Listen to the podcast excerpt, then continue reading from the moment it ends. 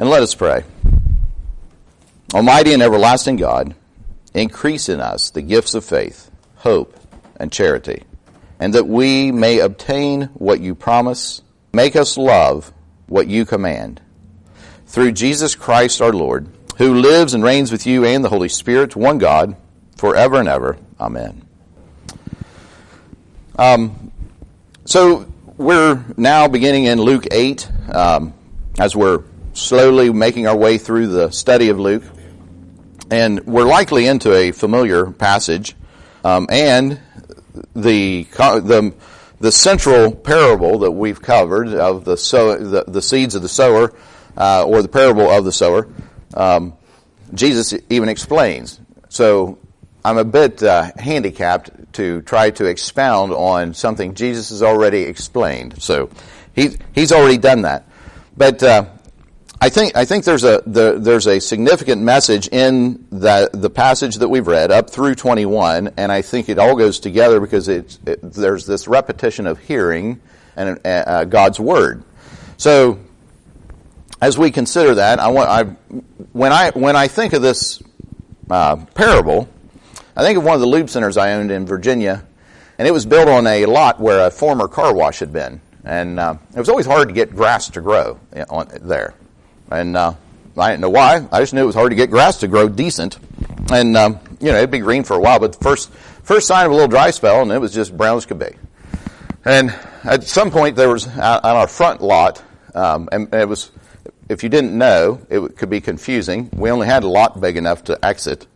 And then the street got widened. They took part of our lot, and it took even more of our. So it, it became almost dangerous if you, if you, if you, by ignorance, you just run up and pull in the exit. What do you do?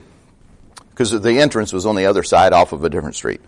And people very quite honestly, I mean, and, you know, they're not idiots because they didn't know. I mean, you're just driving along and here's the turn and you, boom, whoa, I'm now, everybody's pointing at me. What do I do? So in one spot between that lot and my neighbor's driveway was a little bit of grass. That was where the grass was, that, that too was a place where grass was hard to grow. And thankfully, the lot didn't have much grass anyway. But people would then just drive. Oh, now I've made a mistake. Let me just drive through the grass, and I'll come out that guy's driveway, go around, and come in the right way.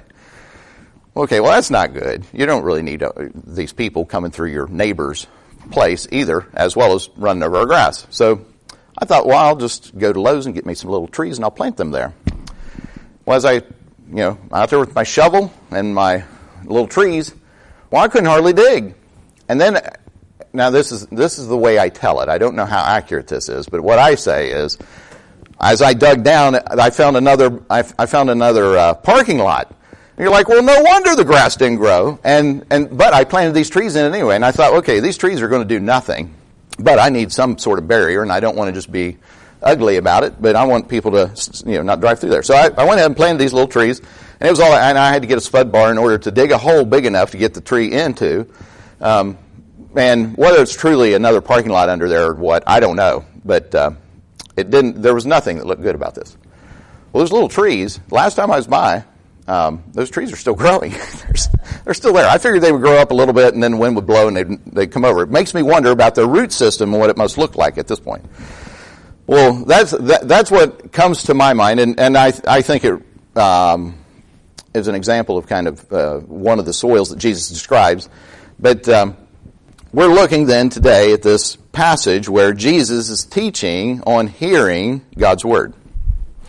And these, so these, these crowds are gathering in, and it talks about town after town are coming, and in the records of Jesus' ministry, this is thought to be perhaps the largest crowd he ever had. So, I don't know how big that is, but it's big. And people, multiple commentators would say, this is uh, likely the largest crowd who ever heard him.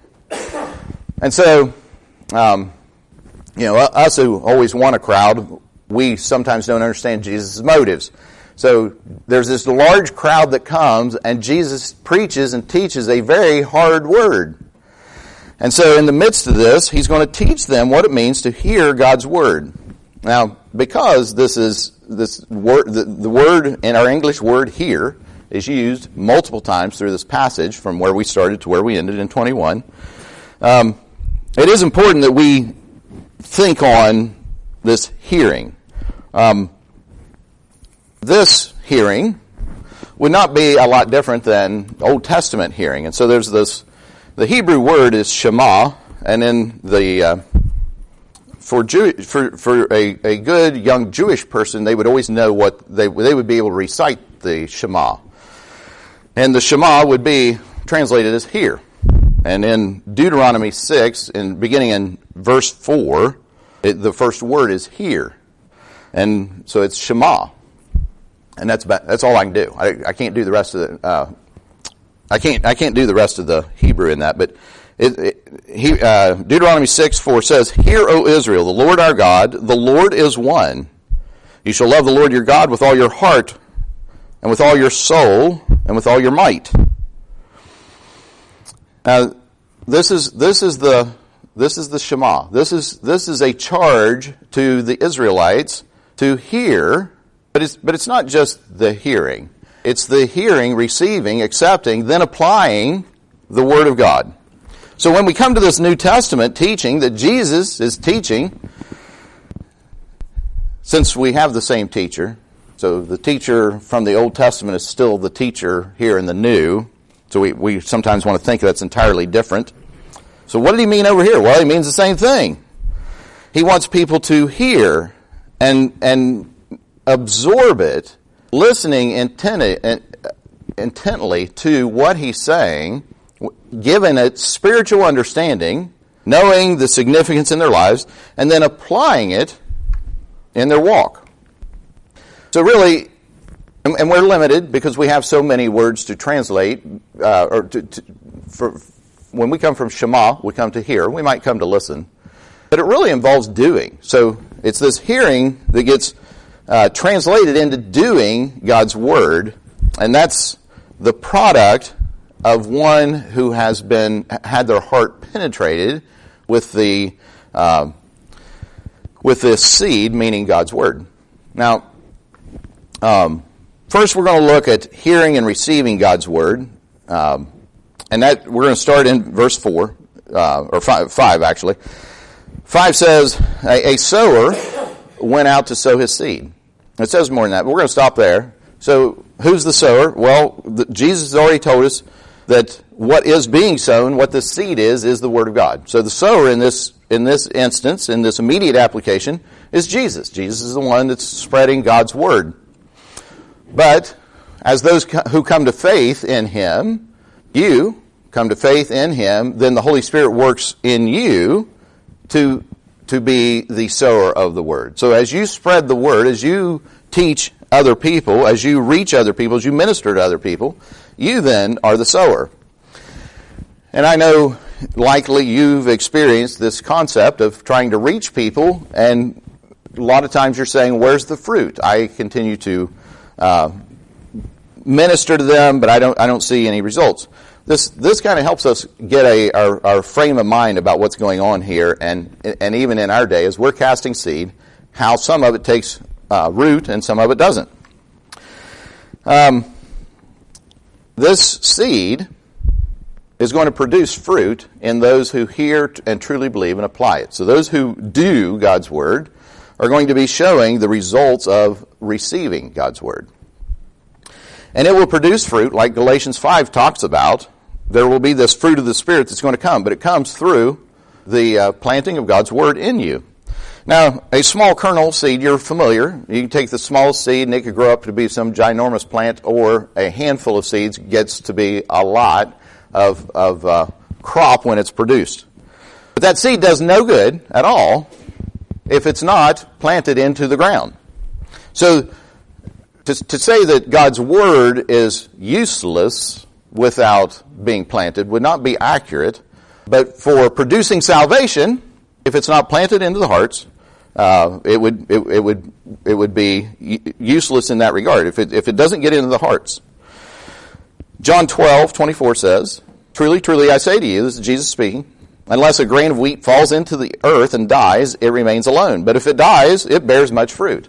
So the reality is it has to be buried in order to produce fruit. So when a person hears and understands the, the word then has been planted into their hearts. And so this, this, this hearing is not just hearing and acknowledging and, you know, we've got the same language and I understand what you're saying. But it's, but, but it's a, it's to the point of understanding and acknowledging that. And that's, okay, well the word then is planted in the heart. But then whether the heart, whether, whether the word produces fruit, uh, is a matter of what kind of seed has that, uh, what, what, what kind of soil has that seed been planted in? So the seed alone without the soil can do nothing to promote salvation. And the human heart is described here in four different, um, as four different kinds of soils where the seed or the word then is planted. And, and, and you know, hear this, and this is one of these things where uh, Charles Stanley, when I would watch him, and he, he would say, now listen, listen, and he's like getting your attention so that, okay, now you're, you're ready. And uh, I used to yell at jail and tell him to pay attention. This is kind of one of those moments. But, so the hearing and understanding and responding to God's word still doesn't equal salvation. Now here's where I think this is a hard lesson. I'm thankful for the song. I, I kind of picked songs that I thought we could sing and I liked. Each one of them were packed with significant meaning to help us interpret this parable. Those songs are not those songs are not authoritative and they're not the Word of God. They are based on the Word of God, and so where there's a whole picture of the Word of God, and this one is kind of isolated. As we pull it out, um, it's important for us to understand that Jesus is not talking about um, salvation here in the sense that did four, are, are, are these four types of soil, did they all experience salvation? What this lesson is showing us is hearing, understanding, and responding to God's Word still does not equal salvation. I think that's a hard lesson. Practical application for that is, when you're talking with somebody, uh, people will talk to me about their whatever. And it can be a friend, it could be a coworker, it could be somebody who's having problems of some sort, and they are not behaving at all like a believer should be. They're understand, or or maybe this person's near death, and you might imagine some of the questions I might ask, and I might have even asked you some of these questions when we had these conversations, because I get concerned of is this person a believer? Well, they're they're in church they do this, they've been in church for a long time and they help with this or they do that. But are they a believer? We all know we can be in church, we can, we can wear the right clothes, we can do the right thing, we can say the right thing, we can respond um, in, in a timely manner when in the liturgy or whatever it is. We can raise our hands and, and praise Jesus, but are we saved? Is this person saved? They, is there a changed heart? Is there anything going on in them? This is kind of a help to help us understand, at least we got to ask these questions. And I'm not one to be calling everybody's salvation into question. It's just that if we're going to minister to somebody, we got to know where to start. And I think frequently it's going to start with actually sharing the true gospel with them as opposed to assuming they believe it. Let's get on with the four different kinds of soil that Jesus presents. He talks about these different responses to his word, and he describes it in these um, by, by these types of soils. So Jesus got this great big crowd gathering around him. He knows that they've come from multiple places and he knows they've come with multiple attitudes or motives to hear him. Are they, are they caught up in the crowd? Is it something they just want to see? What's the story? What he's going to tell us is that salvation will produce fruit. Fruit is the proof of salvation, not one's profession of faith, not the prayer they prayed, not the aisle they walked, but the fruit of their changed lives is the proof of salvation. Jesus has made it very clear, abundantly clear. He made it clear before we ever got to this chapter. Now he's in this chapter and these crowds are gathering around and he's made it very clear that those who love him will do his word. So it is important, I think, for us to have this right perspective and not be um, and, and, and, even, but even, even I think with the right perspective, it's still a hard parable. And, and be aware that some people teach this as these are people who have come to salvation. Three out of the four come to salvation. One never did. Three come to salvation. Two lose it. One keeps it. That's not what this is teaching. We're still, Jesus has one purpose, and it's came to come and save the lost, and it's come to save His people. So, as we have sung. He's the one who draws them. He's the one who makes it happen. So are these people lacking in their commitment? Are they lacking in that? Yes, yes they are. Yes, I go for all that. But ultimately, He's the one who's doing the calling. So when we're talking about salvation, meaning the whole package of one being truly saved spiritually from their sin, that's not what this is teaching about the, it, we're not, the, Jesus is not saying some people got saved and then they lost it. Uh, because it was up to them to keep it. So, the first one we come to, he says it's, it's, it's hard soil. So he says, uh, and as, uh, the, so, so the sower went out. And as he sowed, some fell along the path and was trampled underfoot, and the birds of the air devoured it. So this, this seed in this hard soil, it couldn't even penetrate the soil. So the, the seed bounces off. Um, there's, there's nothing for it to even take root to. If, if rain came, it would just wash it off the uh, path. So the, the soil's all packed down. It's not ready to receive anything. And Jesus is saying that there's some who will hear him, and they'll not be, um, they won't be penetrated by his word. They're not going to give it a second thought. Their hearts are not pierced by his truth. And so they're not going to consider anything he said. And so ultimately, they're not going to consider their sin in front of a holy God. They just don't think anything about him at all. They don't think that uh, what he has to say applies to them at all. They won't allow God's word to penetrate their heart. They're a hard-hearted person. All right, well, those are easy enough to understand, and we might even start putting names. Now, the problem here is we can't put names to any of these. That's not for us to judge. And so we, we just cast the seed. The Lord casts the seed, and it is up to the Holy Spirit to do the, you know, the, the harvesting in that. He's, he's the one that's going to make it grow. All we can do is cast the, cast the seed out there. But it, but it may be helpful if there's somebody you've been witnessing to, and they seem like, well, okay, they're not, I'm making no progress here. Okay, it may be time to quit witnessing in that sense and go find somebody else to witness to. And, and to say, I don't know if they fit this in their entire life, but right now it seems pretty hard. But who knows what you've said to them and whether or not it's taking effect. And it's not, again, that's not your job. You just put it out there. So then number six, or verse six says, and some fell on the rock, and as it grew up, it withered away because it had no moisture. That's this is my this is my lawn at lube time. Um, dry spell, everything's brown. Grass grows up, looks kind of good, but then um, the least bit of trial in it, and it can't sustain the green grass. And so it just kind of withers and falls away. Um, this is someone who has the appearance of believing. Uh, it appears they've come to faith and actually believe.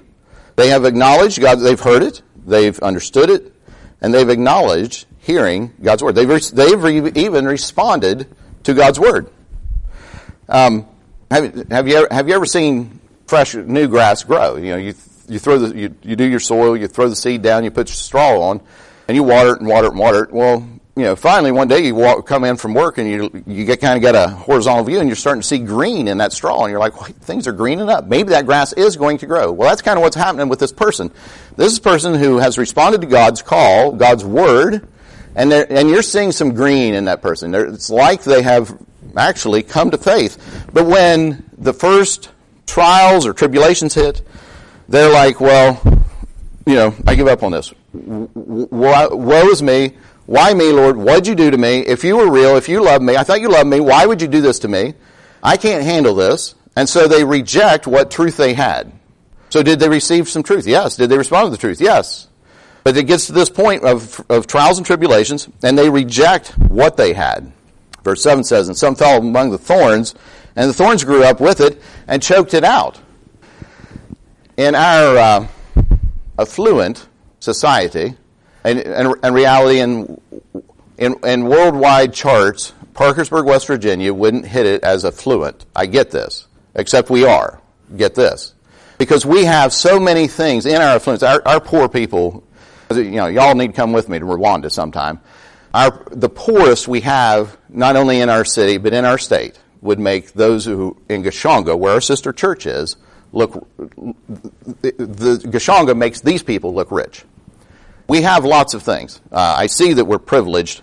I'm struggling with how to articulate the difference between being privileged or blessed. And I think there's a significant difference in what you think about that. One becomes a uh, something you respond positively to, and one's a negative stigma because of, and, and we have no choice where we're born. Now we don't, we all don't have to live in Parkersburg. We do live in Parkersburg. We could live somewhere else, but even as poor as our area is, according to the stats, we are a very fluent society. And as we are able, as, as we have our uh, fluency and we're able to produce for ourselves, then the idea that we're dependent upon God to sustain us gets further away. So I think that, I think, I think for the people we're rubbing shoulders with, there'll be people in all these categories, but I think this one's a really key thing because this, this thing where the, in my own yard, I got this issue going on. I've got grass uh, out by our back porch, and I look out there today. I don't know what these are. They're like some sort of a berry or something, it's, it's overtaking my grass. What grass I had is kind of gone. It's all getting choked out because of these stupid weeds of some sort. I think that's what we see happening in people's lives all over the place. I think um, American Christianity is, is struggling with this. I think people in Parkersburg, I think our friends, are struggling with this. And this is not to say that they are struggling with filling their lives with morally bad things. This is the busyness of life. It's entertainment. It's these things. You know, um, people people will plan years ahead of time so that they make sure they get their vacations in. They'll save and they'll borrow. They'll beg and steal so they can go on their vacations. They hold, hold entertainment in a very high value. The idea that you would ask somebody to spend a little bit of money to come to something spiritually and nourishing it's just foreign to them. It's, it's strange. It doesn't make any sense to them. The, the idea that they need God and need to depend on His Word is, is uh, it's, it's just strange to their ears.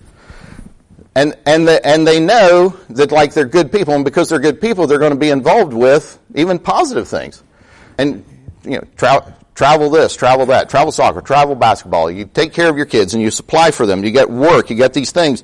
You got all kinds of things to do, and you understand that you are a believer because that one time you said your prayer, you walked your aisle, you said your prayer, so you've heard, understood, and responded to God's Word. But because the busyness of, busyness of life, trying to keep up with uh, the Joneses, um, I, I, I read just lately about keeping up with the Joneses is trying to, you're, you're, you're spending money that you don't have to keep up with people who you don't like, um, and, and, and, it's, and it's costing you something else. I was, I'm missing one thing from that quote that I read. But I thought that was funny. You're, you, to try to keep up with the Joneses is keeping up with people, perhaps you don't even like them. It's just you feel like it's this pressure you got to do. So th- this is the kind of thing that's going on. And there are lots of things to do. I, and I know that. We're all busy. But the, but the thing of it is, is how much time are they carving out to spend time with God, spend time with God's people? If these, if the busyness of life chokes out tending to the soul to be with God's people about God's business, then what they have will be taken away. And now this is not a fun lesson. Verse 8, we finally come to some good news. Verse 8 says, And some fell into good soil and it grew and yielded a hundredfold. Finally, the good soil. Is what we've been waiting for. But what's this fruit? If, it, if this fruit is produced, if it's, if it's yielding a hundredfold, what does that mean? And I think in, when, when people are going to teach about salvation, and what their understanding of that is, and some of these people are coming to salvation, and some are not, then I think this gets taught as one who comes to salvation in Christ and receives salvation. Then they go and tell others about salvation, and they can at least mark up a hundred names under their belt. Because why not? It's what it says right there. It's plain, black and white. Well, I, I, and and really, honestly, I think there is something to this. I think if one has received the good news of, our, of, of salvation, he, she should want to share that with others. I think that's I think that should be going on. I think that it would be a natural byproduct of the fruit, but the, but that I don't think I think it's a limited perspective of what the fruit is.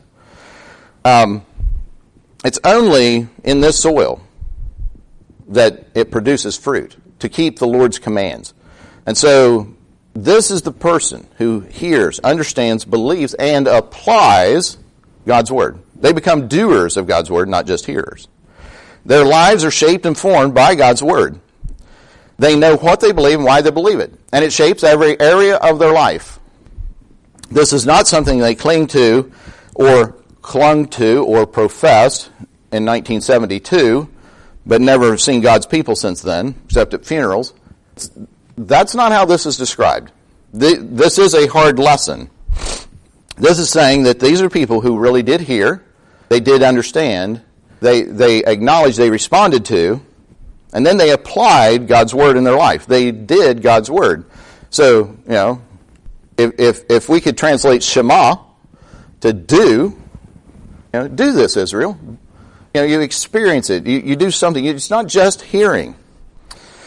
So these are the people where that have God's word planted deep into their hearts, and with that deep soil planting and that nourishment of the soil, their lives produce much fruit. Well, so in verse 9, these disciples say, Well, what does this mean? So he says to them in 10, he says, To you it has been given to know the secrets of the kingdom of God. But for the but for the for, for others, they are in parables so that seeing they may not see and hearing they may not understand. Jesus is not, Jesus is not surprised that everyone who hears his word doesn't respond to it as he would desire. They're not meant to. Now, more hard words, more hard words. And one of the commentators I read talked about some would teach that this uh, Jesus taught in parables to keep people from hearing it and understanding and, and responding in salvation. But that's the furthest thing from the truth. And then he went on, and I can't tell you what he said. I, I, I did read it.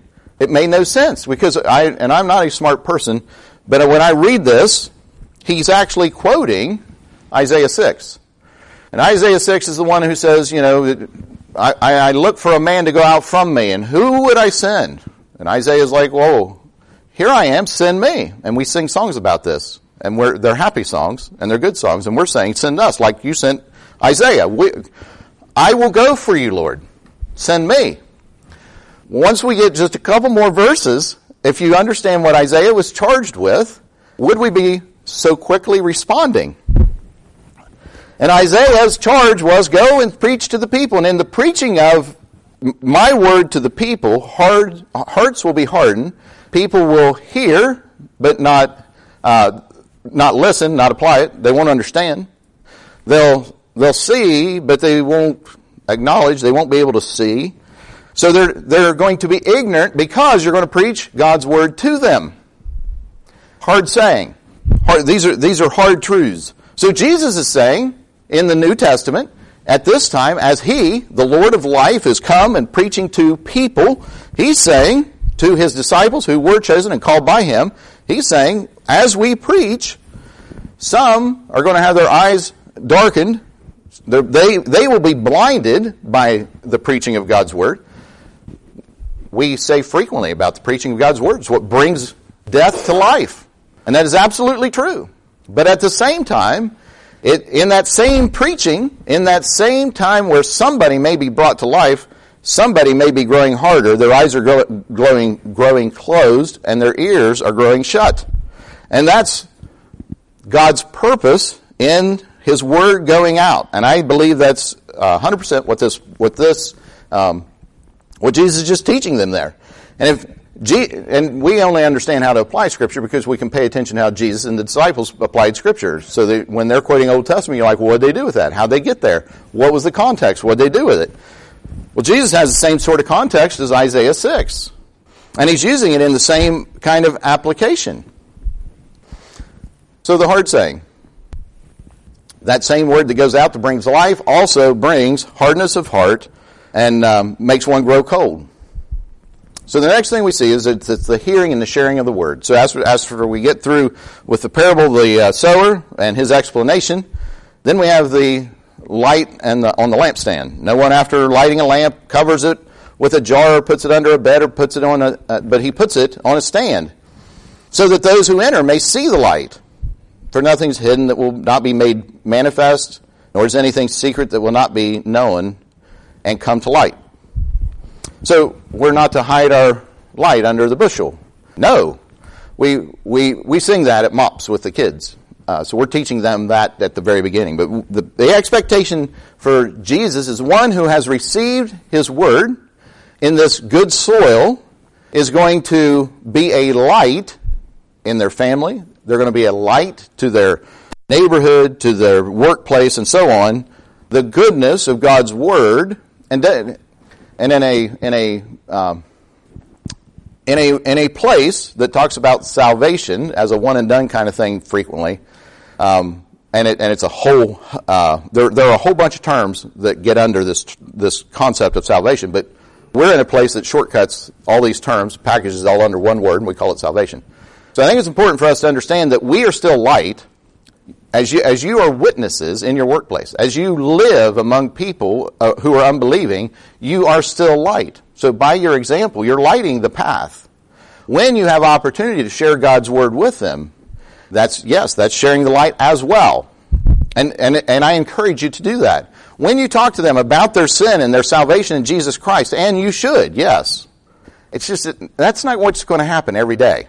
Every day you take your trash out and you see your neighbor across the street, not going to grab his shirt collar and ask him if he died tonight, where's he going to spend eternity? That's not how it's going. So you're going to be light and witness as you live your life before Him, as that fruit is being um, com- coming to life in your life, as you're able to witness and help and what have you. But always be ready to give that account for the hope you have within you. So you should be ready to talk about Jesus anytime. And you shouldn't have to make them beg. But by the same token, let's not, let's not get this so constricted that that's all we think that he's talking about. So your light's going to shine among the people. 18 says, Take care then how you hear, for to those, for, for to the one who has, more will be given, and from the one who has not, even what he thinks that he has will be taken away. Okay, so there, there is good news in here for you, but this is not just a good news, let's all feel good kind of passage. And this is scary. This is, if you're not, if this is not chilling you, y'all need to wake up. We've, we're considering these types of soils. And Jesus is teaching about these things, and his teachings are not pleasant. Then he explains them, and it's, and it's Kind of just what I said.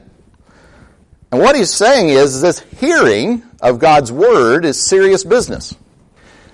The hearing of God's word is serious business. And serious business whether you're the believer or one like the rocky soil where the, it's just going to bounce off of you. But it's serious business because his word will do what he sends it out to do. It, his, his, his word is powerful and, and sometimes we get that confused. I, ex, I expected these people because the word went out to come to a living faith, and they don't seem to be doing that. But he, his, his word may be doing exactly what he's expecting it to do. Um, his word is doing what, he, what he's expecting it to do. Not may, it is. And we may see different results than what we were expecting in time. But this is saying that one who has a bit of God's word, and, and if you and if you've ever been in depth conversations with people who have turned their back on the Lord or on the church. You'll and, and you're like, but you grew up in the church, yeah. So they they fit. You're like, okay, I'm seeing this in reality here in Parkersburg, West Virginia. This person grew up in the in the church. They had some of God's word in them.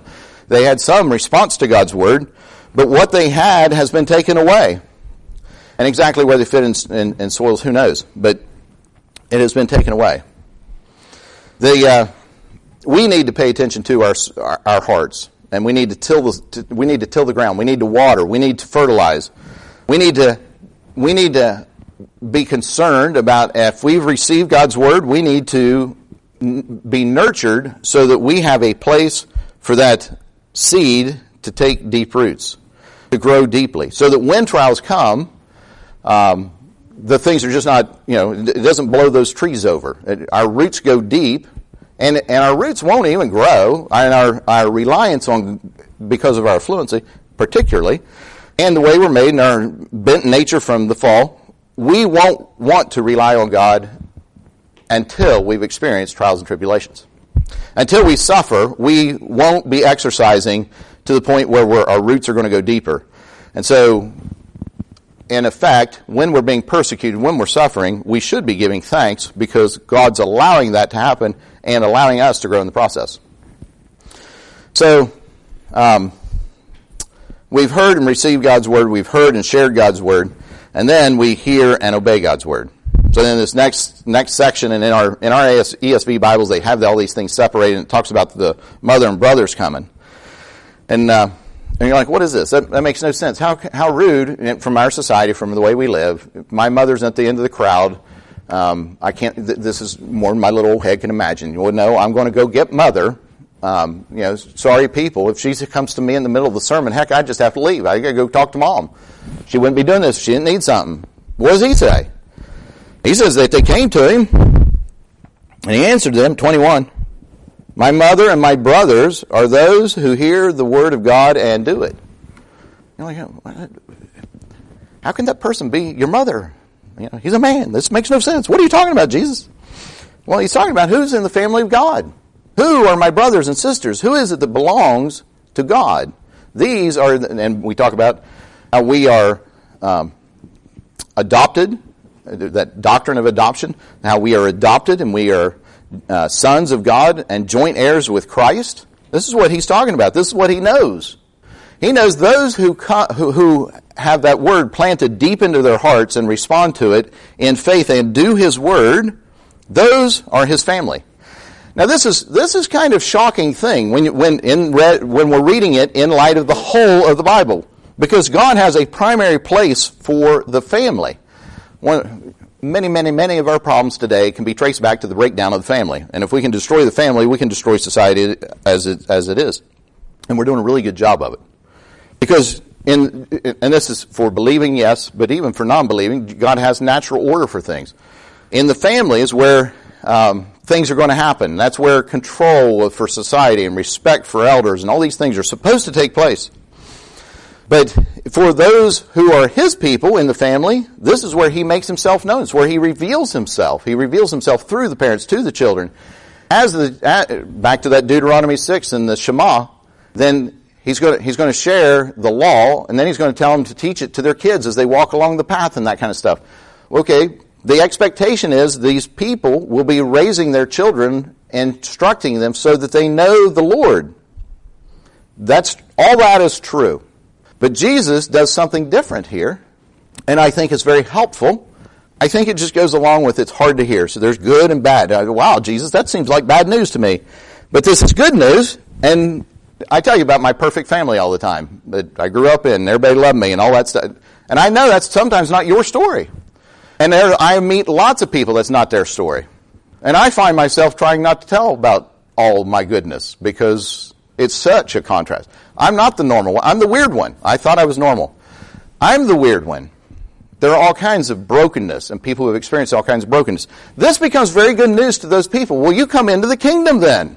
Why would you, why are you saying this? Why? You, are telling me about that brokenness you, you experienced 10 years ago, 20 years ago, 30 years, 60 years ago as a child and how you couldn't depend on your family. What I'm telling you is what Jesus is saying. The spiritual family of God is more important than the natural nucleus family, nuclear family, family unit, whatever that is. Where, in that perfect thing where you have a mom and a dad and you have children and grandmas and grandpas and everybody gets along and nobody's divorced and everybody's been married forever, the spiritual family of God is more important than that. Now, I think it's beautiful if you had all that and they're also in the spiritual family. That'd be beautiful. That's not necessarily the case with people. But this becomes very good news. And it's shocking to my ears to hear him say these things but what he's, he's elevating, the spiritual family of God, and the significance of it, the importance of it, what, why would that be? Well, it's in this, how are we going to grow with one another? And I, I talk about community, I talk about fellowship, and it takes something on our part in order to participate. But we need to be with one another, and we have, we have to be intentional. We, we, we've, we've, we've, we've, we've had one make a break for it. So at any rate, as you, as you hear and obey God's word, you display the fruit of your salvation. That's the key to this passage. And as a believer, you hear and receive God's word, you hear and share God's word, and then you hear and obey God's word. So ask the Lord to till that soil of your heart so that in the end, you may be counted as Jesus' brother or sister. And then you rest because you know that you are a joint heir with Christ. In the name of the Father, the Son, and the Holy Spirit. Amen.